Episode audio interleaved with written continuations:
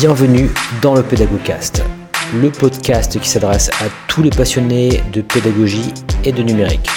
Je partage avec vous des pots de cours, des interviews, des lectures et des idées en relation avec le e-learning. Le Pédagogcast est disponible sur iTunes, SoundCloud et YouTube. C'est parti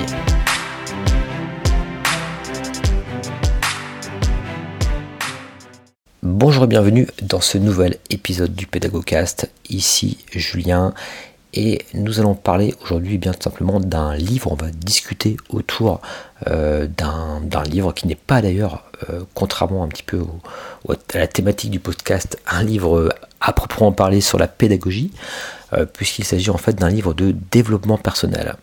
Mais vous allez le voir, en fait, je me suis, enfin, j'ai décidé de faire ce podcast évidemment, puisqu'il y a un lien évidemment avec la pédagogie et j'ai trouvé dans ce livre énormément de choses très intéressantes sur lesquelles on va pouvoir discuter.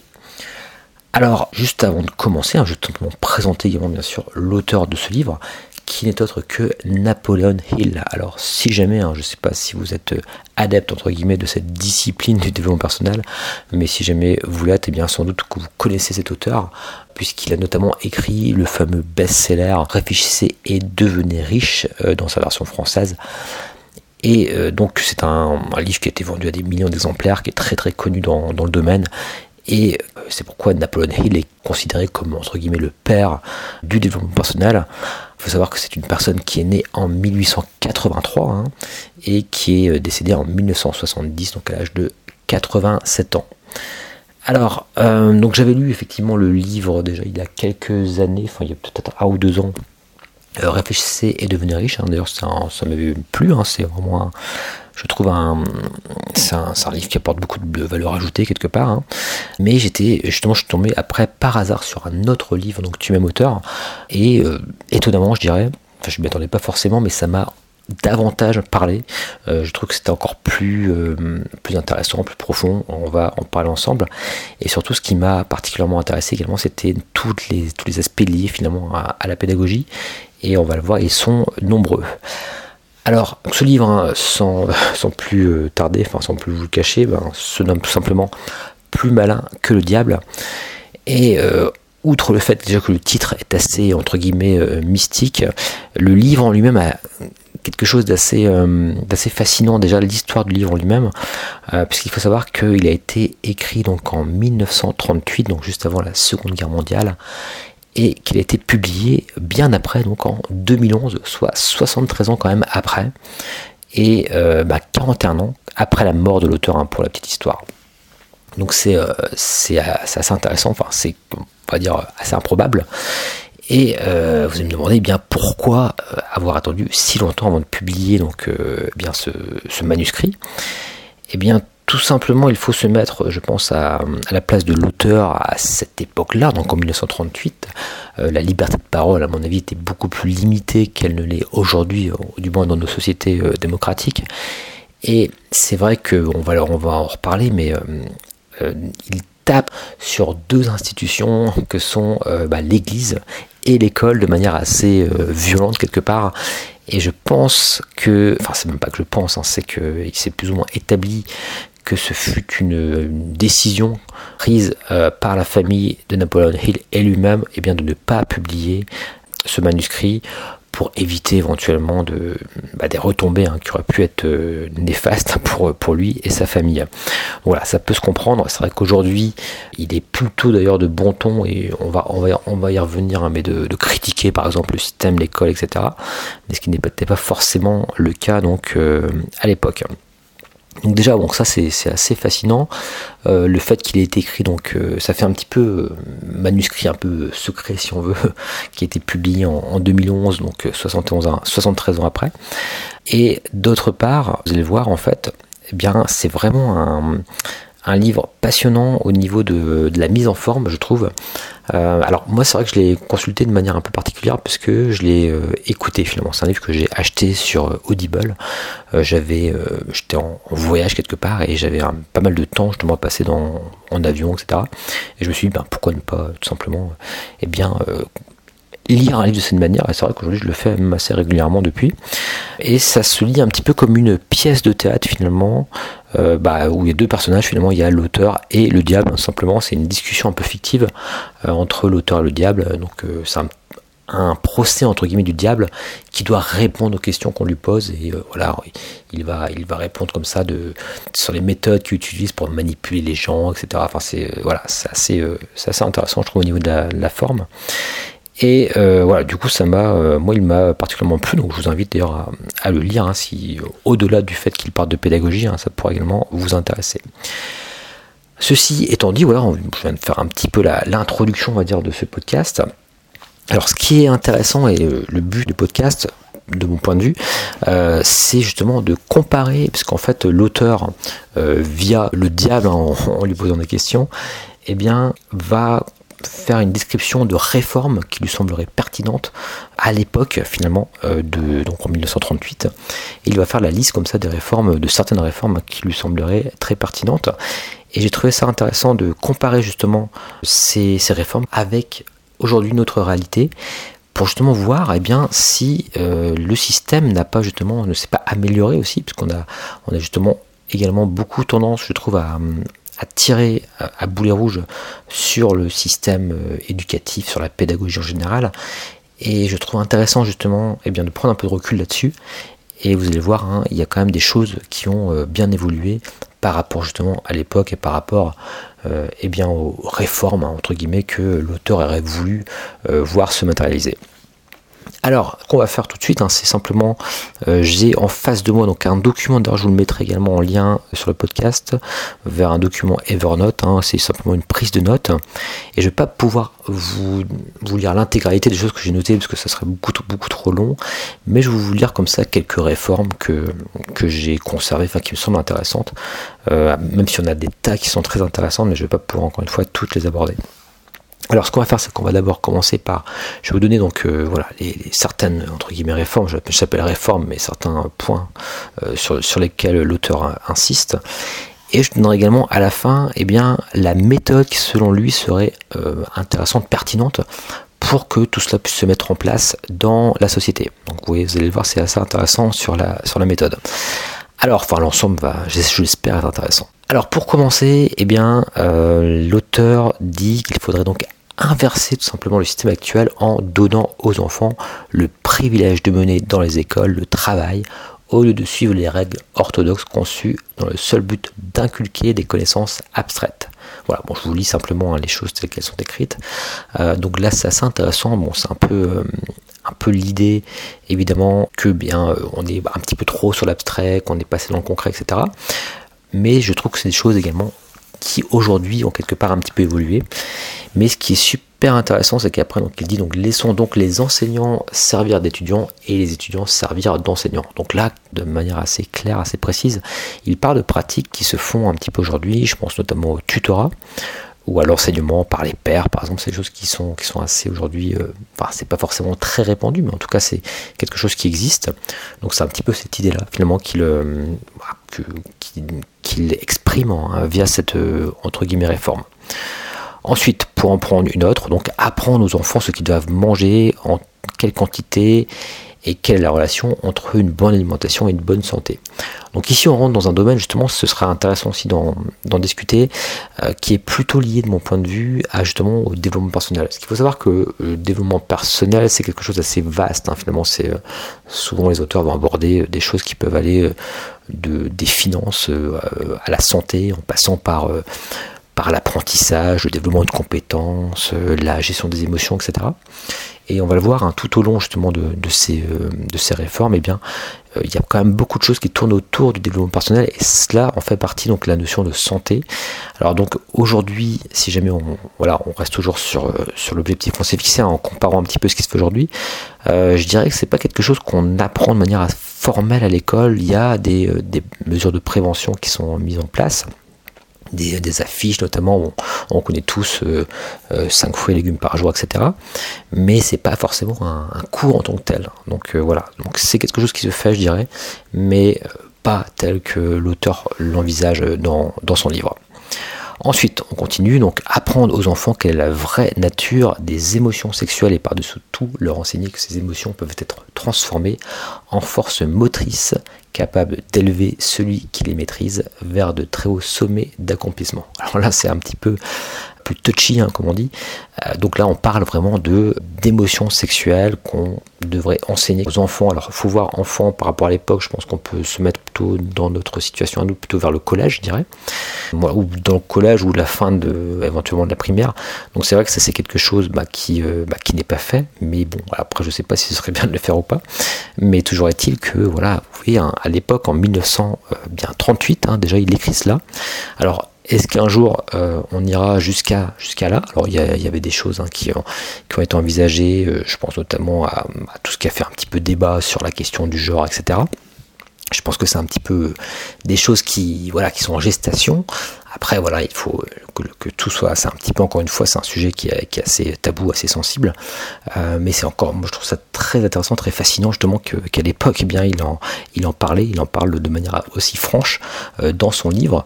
Et euh, l'idée, évidemment, de, de gérer ses émotions sexuelles, ça, c'est des choses assez répandues aussi dans, dans le domaine du développement personnel, puisqu'on considère que c'est l'une des forces les plus, les plus importantes et qui permettrait, justement, si on arrive à la canaliser, eh bien, on peut faire des tas d'autres choses.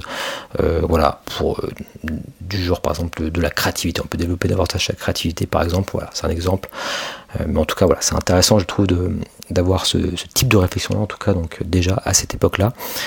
Ensuite, enseigner aux enfants comment être déterminé dans tous les domaines en commençant par se choisir un but déterminé dans la vie. Alors c'est vrai que son, euh, tout le livre tourne autour de ça, de l'importance d'avoir un but déterminé. Alors, en fait, euh, l'auteur critique notamment le fait qu'à l'école, souvent les, élèves, ce qui n'est pas forcément faux, hein, enfin si je, pense notamment à moi quand j'étais étudiant, ou élève, en tout cas au collège par exemple, j'avais pas forcément de, but de...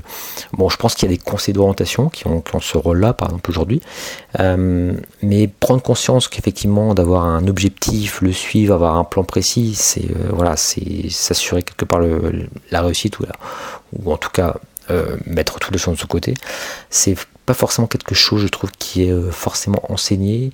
Il n'y a pas de. Hum, voilà, voilà c'est, on va dire, transversal. C'est un petit peu quelque chose de transversal.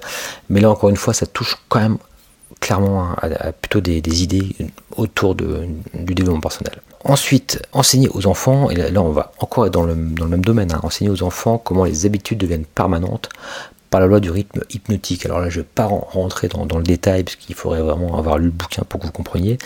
Euh, mais là, il va parler encore une fois du fait que, eh bien, on doit prendre conscience que ce qu'on fait au jour le jour, les habitudes, etc. C'est des choses qui ont, dont on entend beaucoup parler aujourd'hui, les routines, etc. vont avoir un impact considérable donc euh, sur, euh, bah, sur les sur les vies. Et c'est vrai qu'on peut imaginer, ben, pourquoi ne pas clairement. Alors si la, si la science évidemment le, démontre, hein, je pense notamment euh, bah, tout ce qui va être méditation, des choses comme ça, où il y a vraiment des, pour le coup des articles de recherche qui sont parus qui montrent l'effet positif de ces pratiques euh, sur la, psychologie, etc., sur, bah, sur, le bien-être finalement des, personnes, et eh bien on pourrait évidemment hein, éventuellement eh se, projeter en se disant bah, peut-être que dans quelques années, je sais pas, il y aura, de la méditation à chaque début de cours ou à chaque début de journée pour les enfants, etc. C'est pas des choses complètement délirantes. Hein. C'est vrai qu'aujourd'hui, justement, n'y est pas forcément encore. Mais au-delà de ça, c'est euh, tout l'aspect des habitudes en général euh, qu'il est intéressant de, bah d'étudier finalement. Donc là, encore une fois, c'est toujours, toujours dans, dans, cette grande question finalement qui est assez centrale à tout ce que je vous dis là, c'est quelle pourrait être, le, être l'entrée de cette chose qu'on appelle le développement personnel, mais qui est justement peut-être euh, perçu de manière négative par certaines personnes, puisqu'il est pas tout le temps, on va dire, euh, suivi euh, de recherche scientifique, mais je pense qu'il y a des tas de choses qui, justement, aujourd'hui, ont une littérature assez épaisse, et ce serait intéressant, évidemment, de, bah, tester tout ça, hein, et puis de, voir si on peut, justement, améliorer le, système de, cette manière. Donc là, je pense que c'est notamment ce qu'il aborde avec cette réforme également. Alors, ensuite les amener à adopter sur leur fond et défaut les, habitudes donc, qui les mèneront à la pensée indépendante. Alors là, il met beaucoup l'accent là-dessus, sur le fait de penser de manière indépendante. Je pense qu'à l'époque, c'était vraiment, euh, parce qu'il en parle beaucoup, beaucoup dans son livre, c'était vraiment quelque chose qui lui tenait à cœur et qui devait manquer beaucoup. C'est ce, cette prise de recul, en fait, sur les choses. Euh, et aujourd'hui, je pense que c'est des choses qui ont changé, notamment, euh, je pense, par exemple, que ce soit au collège, même au lycée ou même à l'université, on, développe quand même beaucoup l'esprit critique des, enfants. Donc c'est pour le coup quelque chose, je pense, qui a évolué, cette pensée indépendante. Alors bon, est-ce qu'elle est si indépendante que ça Bien sûr, on pourra en débattre. Mais voilà, c'est quand même, je pense qu'à l'époque, c'était beaucoup plus marqué euh, le fait que bien on suivait un petit peu le, mouvement. Euh, voilà, alors ensuite, enseigner aux enfants les différences entre une défaite temporaire et un échec et leur montrer comment chercher les grands profits euh, qui viennent donc avec le vent de l'adversité. Voilà, donc ça c'est toujours pareil, c'est un peu dans, l'idée quelque part. Là c'est plutôt d'apprendre à gérer les émotions. Euh, alors ça c'est vrai que c'est bon, euh, je pense que c'est quelque chose d'ailleurs qui aujourd'hui évolue énormément aussi. Euh, j'avais par exemple l'exemple d'une amie qui travaillait dans un collège et euh, par exemple qui avait des séances avec les, euh, les, enfants où ils devaient chacun donner un point positif sur quelque chose qu'un autre élève avait fait, remercier un autre élève, etc. Donc c'était, c'était un petit peu des choses assez innovantes. Et c'est un petit peu dans, dans cet ordre-là, c'est-à-dire faire en sorte que tous les aspects négatifs, comme par exemple si la, défaite ne soit pas forcément pointée et qu'on soit plutôt sur la recherche de choses un petit peu positives. Je pense que c'est quand même quelque chose qui commence à se faire aussi et euh, c'était pas du tout à mon avis le cas euh, à cette époque-là. Et justement, on devait beaucoup plus être à cette époque-là sur la un petit peu ben, action-réaction, un petit peu comme dans le, film, c'est-à-dire on tapait un petit peu sur les, euh, sur les doigts, entre guillemets, euh, lorsqu'il y avait un échec, on pointait l'échec, euh, et c'est comme moins, je trouve, le cas aujourd'hui. On est quand même plus, même au niveau de, de l'éducation, de l'enseignement parental, hein, je dirais, qui sort un petit peu de l'école, dans un, on a quand même plus conscience de l'impact négatif que ça peut avoir sur, sur les enfants, et ça se retrouve également dans, bah, dans l'enseignement aujourd'hui à l'école. Donc voilà, donc ça c'est pareil, ça je pense que c'est quand même un point, encore une fois, hein, si, on, si on, reste un petit peu sur l'objectif que je me suis fixé, c'est quand même un, quelque chose, un point positif pour, le, pour l'école aujourd'hui, je trouve, de, mon point de vue, par rapport à ce que c'était euh, il y a euh, donc quelques années. Ensuite, enseigner aux enfants la vraie valeur du contrôle de soi. Donc là c'est pareil, c'est dans, dans l'esprit de, de, de, leur apprendre à contrôler leurs émotions. Ensuite, ça c'est très intéressant, apprendre aux enfants à ne pas avoir d'opinion à moins qu'elle ne soit basée sur des faits et des croyances qui peuvent raisonnablement être acceptées comme des faits. Alors là d'ailleurs c'est quelque chose qui est assez également transversal au, livre. Et je pense que là ça vient beaucoup en écho également avec euh, aujourd'hui on pourrait en parler beaucoup, notamment par rapport aux réseaux sociaux, par exemple le fait qu'on donne son avis sur tout, etc. Et euh, ça, c'est quelque chose que l'auteur considère comme très négatif déjà à l'époque. Alors, euh, donc il n'y avait pas encore les réseaux sociaux. Mais, euh, là, c'est vrai que bah, pour le coup, je, pense que c'est quelque chose qui peut se faire, par exemple, dans des cours notamment qui concernent toute l'utilisation des réseaux sociaux, de la vie privée, de l'identité numérique, etc avec cette, idée justement bah, de ne pas forcément rebondir sur tout et n'importe quoi, d'avoir des opinions sur tout, et euh, ça, c'est peut-être des choses qui se font déjà, à mon avis. Donc voilà, c'est un, un, point qui, est assez intéressant et je trouve que ça fait vraiment écho à. Ça, c'est un, un, point très important aujourd'hui euh, de mon point de vue. Ensuite, enseigner aux enfants que les cigarettes, l'alcool, la drogue et l'intempérance sexuelle détruisent le pouvoir de la volonté. Donc ça, c'est pareil, c'est un petit peu des, mesures de prévention, etc. C'est des choses qui se font aujourd'hui. Hein. Là, pour le coup, euh, voilà, c'est vraiment quelque chose qu'on fait. Mais il faut savoir que, si on se remet par rapport au contexte, hein, c'était assez innovant de dire que déjà la cigarette était mauvaise, parce que c'était pas établi. Euh, donc là, pour le coup, lui, il était déjà... D'ailleurs, si vous lisez le livre, vous allez voir qu'il qu'il tire également un boulet rouge pour le coup sur la cigarette et pour le coup, c'était très avant-gardiste euh, que de le remarquer à cette époque-là que la cigarette était néfaste, était mauvaise finalement pour, euh, la santé. Hein. Après, voilà, c'est simplement un petit point. L'alcool, la drogue, évidemment. Aujourd'hui, bien, il y, a des, il, y a des, politiques de prévention qui avaient sans doute également à l'époque, hein, mais voilà. En tout cas, voilà, c'est un, un point que je souhaite également soulever. Apprendre aux enfants le danger de croire ce qui est dit simplement enfin, le danger de croire ce qui est dit simplement parce que leurs parents, leurs enseignants ou leur éducateur religieux ou n'importe qui d'autre l'a dit. Donc là, c'est toujours pareil, avoir un esprit critique, euh, à la fois sur les parents, et bon, à l'époque, ça avait beaucoup d'importance, ça a peut-être moins d'importance aujourd'hui, notamment en France, mais l'éducateur religieux, euh, voilà, ça c'est vraiment des choses qui, sur lesquelles il insiste beaucoup tout au long du, du livre également, qui sont très très intéressantes. enseigner aux enfants comment faire face aux faits qu'ils soient agréables ou désagréables sans avoir recours au subterfuge, euh, ni subterfuge, pardon, ni offrir d'alibi. Ça, c'est dans l'idée qu'il faut apprendre à être 100% responsable. Bon, voilà. Là, c'est toujours, on est toujours dans quelque chose d'assez pas évident forcément à, prouver non plus. C'est un peu des, concepts plutôt euh, retirés de, encore une fois, je dis discipline du développement personnel, mais c'est quelque chose d'assez large. Donc voilà, j'ai bah, en tout cas voilà, c'est c'est quelque chose auquel on croit ou on ne croit pas. En tout cas voilà, l'idée c'est de ne pas avoir, de ne pas euh, pousser l'enfant à trouver des excuses euh, parce qu'il n'a pas réussi quelque chose ou, autre. Euh, voilà, c'est cette notion là quelque part qu'il souhaitait ici mettre en avant. Ensuite, alors là c'est un petit peu le cœur du livre, je vous, je vous la lis, et c'était apprendre aux enfants qu'un but déterminé renforcé par des plans précis et appliqué avec persistance et de manière continue est la forme la plus puissante de prière disponible pour les êtres humains. Alors vous voyez d'ailleurs, c'est très intéressant de dire parce que dans la phrase, donc, euh, bon, il donne un petit peu la recette de, pour lui de la réussite. Et, euh, la plus puissante des prières. Quelque part, il entend que la prière classique n'a pas forcément d'effet par rapport à. En gros, enfin, moi je le traduis comme ça c'est aide-toi, le ciel t'aidera. Donc évidemment, euh, à l'époque, bah, c'était pas évident de, de dire cela. Ensuite, enseigner aux enfants que l'espace qu'ils occupent dans le monde est mesuré, par la quantité et la qualité des services utiles qu'ils rendent à ce monde.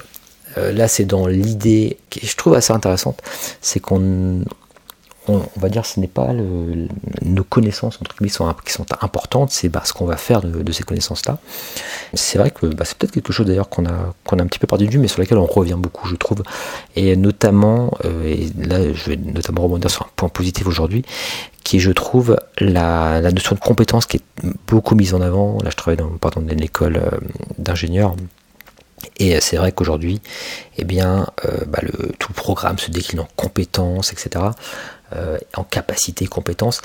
Et je pense que c'est, ça va un petit peu dans, ce, dans, dans cette logique-là, de rendre palpable la connaissance et applicable, de voir tout de suite le transfert que va pouvoir faire cette euh, connaissance sur le monde réel.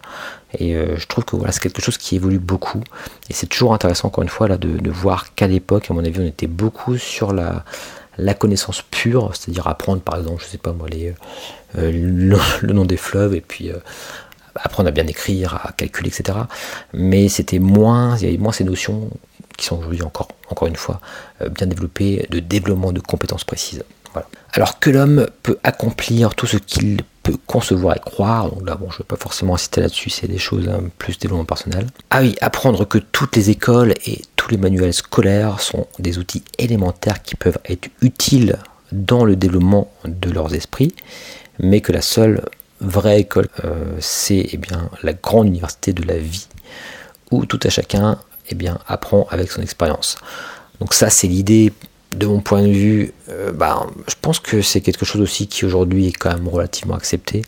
Euh, et puis il y a surtout cette idée aujourd'hui dans les écoles, dans les formations. Je vois par exemple euh, tout ce qui est apprentissage, même dans les écoles d'ingénieurs, c'est quelque chose qui est très en vogue. même dans les masters, des masters par apprentissage, c'est très en vogue aussi. donc la notion de vraie vie est à côté de formation. Aujourd'hui, je trouve que ça s'articule plutôt bien et c'est à mon avis des choses qui se faisaient pas forcément beaucoup euh, à l'époque. De ce point de vue-là, je trouve que c'est plutôt intéressant euh, de constater quand même euh, qu'aujourd'hui, finalement, on, on, met pas, on met, on met moins, on va dire, sur un pédestal l'école en tant que telle et on va plutôt eh bien, mettre l'avant sur bien l'utilité qu'elle va avoir réellement et en mettant notamment en place des, filières d'apprentissage, moi je trouve que c'est une bonne, une bonne façon de le faire. Alors, enseigner aux enfants à être authentiques envers eux-mêmes à tout moment, qu'ils ne peuvent pas plaire à tout le monde, et doivent donc faire de leur mieux pour se plaindre à eux-mêmes en premier lieu. Voilà, bon ça c'est plutôt quelque chose, euh, voilà, sur le, encore une fois, le, les émotions, la gestion des émotions, euh, voilà. Mais voilà, tous ces, tous ces points-là, encore une fois, il y en a énormément. Hein. Vous pourrez euh, regarder sur le document, j'en ai passé même des, sans doute qui étaient encore plus, enfin, qui étaient très intéressantes. Mais voilà. Mais en fait, ce qui est assez transversal à tout ça, bon, déjà, je pense qu'on, je pense qu'on voit quand même qu'il y a, eu, il y a des choses qui ont évolué. Il faut quand même pas le nier. Alors je dis pas que tout est parfait aujourd'hui, hein. mais euh, mais quand même faut faut quand même être honnête et, et aussi voir parfois les, côtés positifs aussi de bah, de la situation actuelle. Euh, mais par contre, c'est vrai qu'il se pose ces grandes questions, des choses qu'on peut encore ajouter. Est-ce que c'est pertinent de les rajouter Et encore une fois, hein, j'insiste, mais je pense que si on se base, alors je, voilà, je suis pas forcément pour euh, forcément faire que l'école soit euh, un prolongement de, tout ce qui est développement personnel, mais je pense que si on se base sur des choses qui sont scientifiquement prouvées, même si elles sont issues d'un domaine qui peut être critiquable sur certains points, parce que parfois il y a des choses assez dogmatiques aussi dans le développement personnel, bah, je pense que c'est voilà, sans doute des, marges, des, choses qui vont. Enfin, il y, a des réflexions à, à mener, à mon avis, et des, actions à prendre. Et à mon avis, ça va aller dans ce sens-là. Je pense, sans être devin, qu'il euh, y aura de plus en plus de choses un petit peu issues de, cela. Parce qu'on voilà, on se rend compte simplement que ça peut améliorer aussi la, vie des gens, la gestion des émotions, etc., la santé. Et euh, voilà, sans doute quelque chose qui va au fur et à mesure gagner en, puissance. On le voit dans, la même, par exemple, je sais pas, dans la dans les entreprises aujourd'hui, on voit des, cours de méditation, on voit des, cours de yoga. En fait, on, voilà, on voit bien qu'il y, a, un petit virage qui est en train de s'opérer sur des choses on voit que ça fonctionne. Bah voilà, donc on, y va. Et à mon avis, c'est peut-être des choses qui vont également eh bien, se retrouver dans les écoles euh, sous peu finalement. Alors pour terminer ce podcast, maintenant je vais euh, simplement vous donner les recommandations de l'auteur pour mettre en place cela. Donc là, encore une fois, en 1938, et vous allez voir que c'est assez, euh, intéressant. Enfin, c'est un point de vue euh, qui est assez intéressant. En fait, il, pour lui, en fait, pour que ça fonctionne, pour que ces nouvelles écoles d'un nouveau type arrivent et puis que ça devienne la norme, et eh bien pour lui, il faut que ça commence par les écoles privées d'abord pour créer en fait une demande et qu'ensuite eh bien les écoles publiques suivent un peu le, ce chemin. Et c'est assez intéressant je trouve parce que bon par rapport au contexte actuel, euh, on peut par exemple bah, parler aujourd'hui des nombreuses écoles qui existent alors moi j'ai un petit faible hein, pour les écoles Montessori euh, et notamment une personne que j'aime bien beaucoup, c'est Céline Albaraz qui a fait un gros travail sur euh, bah, justement sur l'étude de ces méthodes là quelque part Montessori. Bon je vais pas forcément en parler maintenant parce que ce serait encore très long, mais voilà je pense que l'idée est assez intéressante de se dire que finalement, d'ailleurs, petite parenthèse dans l'expérience qu'elle menait Céline Albaraz, c'était dans une école qui n'était pas privée d'ailleurs, hein, c'était mais voilà, mais en, tout cas aujourd'hui on, voit qu'il y a beaucoup d'écoles alternatives qui sont pour le coup privées ou semi-publiques. Mais euh, je trouve ça assez intéressant de me dire bah, peut-être qu'effectivement si euh, les enfants de ces écoles-là ont des résultats, c'est peut-être pas le cas, hein, je suis pas spécialiste vraiment, mais si voilà on arrive à prouver que ce sont des méthodes qui sont efficaces, etc., ben, on peut sans doute imaginer euh, qu'elles vont rentrer progressivement également dans, la norme. Ici la norme c'est plutôt les, écoles publiques, hein, je pense. Donc, euh, donc voilà, donc ça c'est, en tout cas c'est une, méthode qui, est assez réaliste même encore aujourd'hui. Alors je vais simplement euh, lire un petit peu avant, avant de vraiment vous, donner les, phrases parce que tout n'est pas pertinent dedans. Alors toutes les écoles euh, publiques devraient enseigner les principes du succès individuel pour que chacun puisse atteindre une position d'indépendance financière. Euh, ça, je trouve ça aussi relativement intéressant. Alors là, ce serait plus comme une, réforme également d'ailleurs finalement. Parce qu'on parle peu finalement de, choses comme ça. Je trouve que c'est très tabou encore le, tout ce qui est finance, gestion de ses finances, etc. Et on sait que bah, dans la vie des individus, c'est quelque chose qui est assez central. Euh, donc là, bah, c'est un très gros regret de, l'auteur qu'il n'y a pas forcément plus d'enseignement par rapport à, cela. Alors euh, là c'est très intéressant, c'est sur les méthodes pédagogiques, vous allez voir, hein, j'en ai encore pour, euh, pour quelques minutes mais ça va aller très vite. Les classes devraient être complètement abolies et remplacées par des tables rondes, systèmes de conférences comme celles auxquelles participent les hommes d'affaires. Donc les étudiants devraient recevoir une éducation personnalisée et être guidés en connexion avec tous les sujets qui ne peuvent être à proprement enseignés en groupe. Alors là, c'est vraiment, là, il fait preuve pour le coup de, je trouve, de, réflexion pédagogique très pertinente. Et c'est vrai qu'aujourd'hui, bah, c'est des choses qu'on voit beaucoup maintenant. D'ailleurs, avant, c'était bah, sans doute qu'en 1938, et bien c'était les, salles avec les, les tables toutes alignées, etc. Bah, aujourd'hui, personnellement, moi, quand je donne un cours, hein, souvent je vais mettre les étudiants euh, en rond, hein, simplement, un petit peu comme il le dit là d'ailleurs. Euh, donc voilà, je trouve, ça très très. Euh, pourtant, c'est pas un spécialiste de la pédagogie, hein, Napoleon Hill, mais c'est vrai que c'était quelqu'un de très brillant et, et je trouve qu'il a vraiment des, bonnes visions déjà pour, pour cette époque-là. Je trouve ça assez original, en tout cas, d'y penser. Et il y, a la notion voilà, de, conférence, système de conférence. Bon, je sais pas si c'était très développé non plus. Mais voilà, et puis aussi le fait que, eh bien, on devrait avoir une éducation personnalisée. Et là, là, c'est quelque chose qui est assez intéressant aujourd'hui, c'est qu'à l'époque, bon, il n'y avait pas forcément ces moyens-là, mais aujourd'hui, on peut penser, par exemple, aux nouvelles technologies, au, TIS quelque part, euh, au e-learning, qui permet justement d'avoir quelque chose de plus personnalisé et euh, voilà, plus, euh, voilà, je dirais sur mesure hein, pour pour chaque étudiant. Voilà, en tout cas, c'est voilà, c'est quelque chose d'assez moderne, je trouve, comme comme façon de voir les choses. Ensuite, et ça c'est très intéressant aussi, chaque école devrait avoir un groupe auxiliaire de professeurs constitué de personnes du monde professionnel et des affaires, artistes, ingénieurs, journalistes, etc. dont chacun dispense à tous les étudiants des connaissances pratiques et tangibles de sa profession, affaires ou activité. Et ça c'est super intéressant parce que pour le coup c'est quand même quelque chose qui se fait beaucoup plus aujourd'hui aussi. Euh, je vois par exemple, euh, bien moi quand je donne des cours, ça m'arrive de donner des, cours par exemple... Euh, bah, dans une université à Rennes 2 par exemple, eh bien je vais intervenir en tant que professionnel.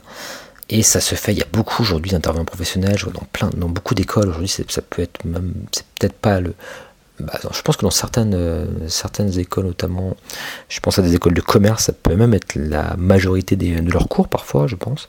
Euh, je pense qu'on peut atteindre des, quotas de 40% par exemple sans problème pour certains types dans euh, certaines, certaines formations. Euh, c'est moins peut-être le cas ceci dit dans les collèges et les lycées. Malheureusement c'est vrai que c'est plutôt ça peut-être qu'ils pointent. Donc voilà, c'est peut-être des réflexions à avoir. Est-ce qu'effectivement ce serait pas intéressant même dès le collège? Alors là ce serait des grands débats hein, qu'on soulèverait, mais dès le collège et pourquoi pas le lycée d'avoir des, interventions de professionnels sur des domaines, etc. Euh, bon, on essaye de, faire en sorte qu'il y ait des stages, etc. Mais il n'y a pas, on va dire, de, choses comme ça, en tout cas, à ma connaissance. Sans doute qu'il y, en a peut-être. Hein, je ne suis pas forcément spécialiste non plus de, ces niveaux-là. Mais en tout cas, je trouve que dans le supérieur, c'est vraiment quelque chose qui se fait maintenant euh, allègrement. Et il y a, moins cette, idée que, eh bien, le, la science, le, contenu doit être donné par un enseignant qui a le, grade, le titre d'enseignant. C'est moins un petit peu, je trouve, quelque chose euh, qui est gravé dans le marbre. Je trouve ça plutôt intéressant. Alors, ensuite, euh, voilà, bah, je termine simplement en disant que cette instruction devrait être conduite par un système de conférence pour économiser le temps des intervenants. Donc ça, c'est quelque chose de très pratico-pratique. Et c'est vrai que pour le coup, ceci dit, bon bah on voit, il y a beaucoup quand même, il y a énormément de journées dédiées, des journées de conférences, et sans doute beaucoup moins à l'époque. Et bah oui, aujourd'hui c'est quand même quelque chose qui se fait, qui se fait beaucoup hein, dans, tous les, tous les domaines quelque part. Donc voilà, donc je voulais vous faire ce petit podcast euh, peut-être assez original par rapport à, à la thématique euh, générale du podcast, qui c'est un, un, podcast beaucoup moins technique, je dirais, que certains podcasts que j'ai fait, beaucoup moins centré sur le e-learning aussi. Voilà, mais simplement parce que effectivement ça m'a quand même fortement interpellé. Hein, toutes euh, ce livre m'a assez euh, marqué pour le coup de manière assez positive d'ailleurs. Je vous encourage d'ailleurs à, le lire, n'hésitez pas euh, à le faire. Vous pouvez l'écouter d'ailleurs. Hein, moi j'ai trouvé ça plutôt sympa de le lire en l'écoutant plutôt. Et puis bah voilà, je vous laisse là-dessus, méditez là-dessus, et je vous dis à très bientôt pour un nouvel épisode du Pédagogcast.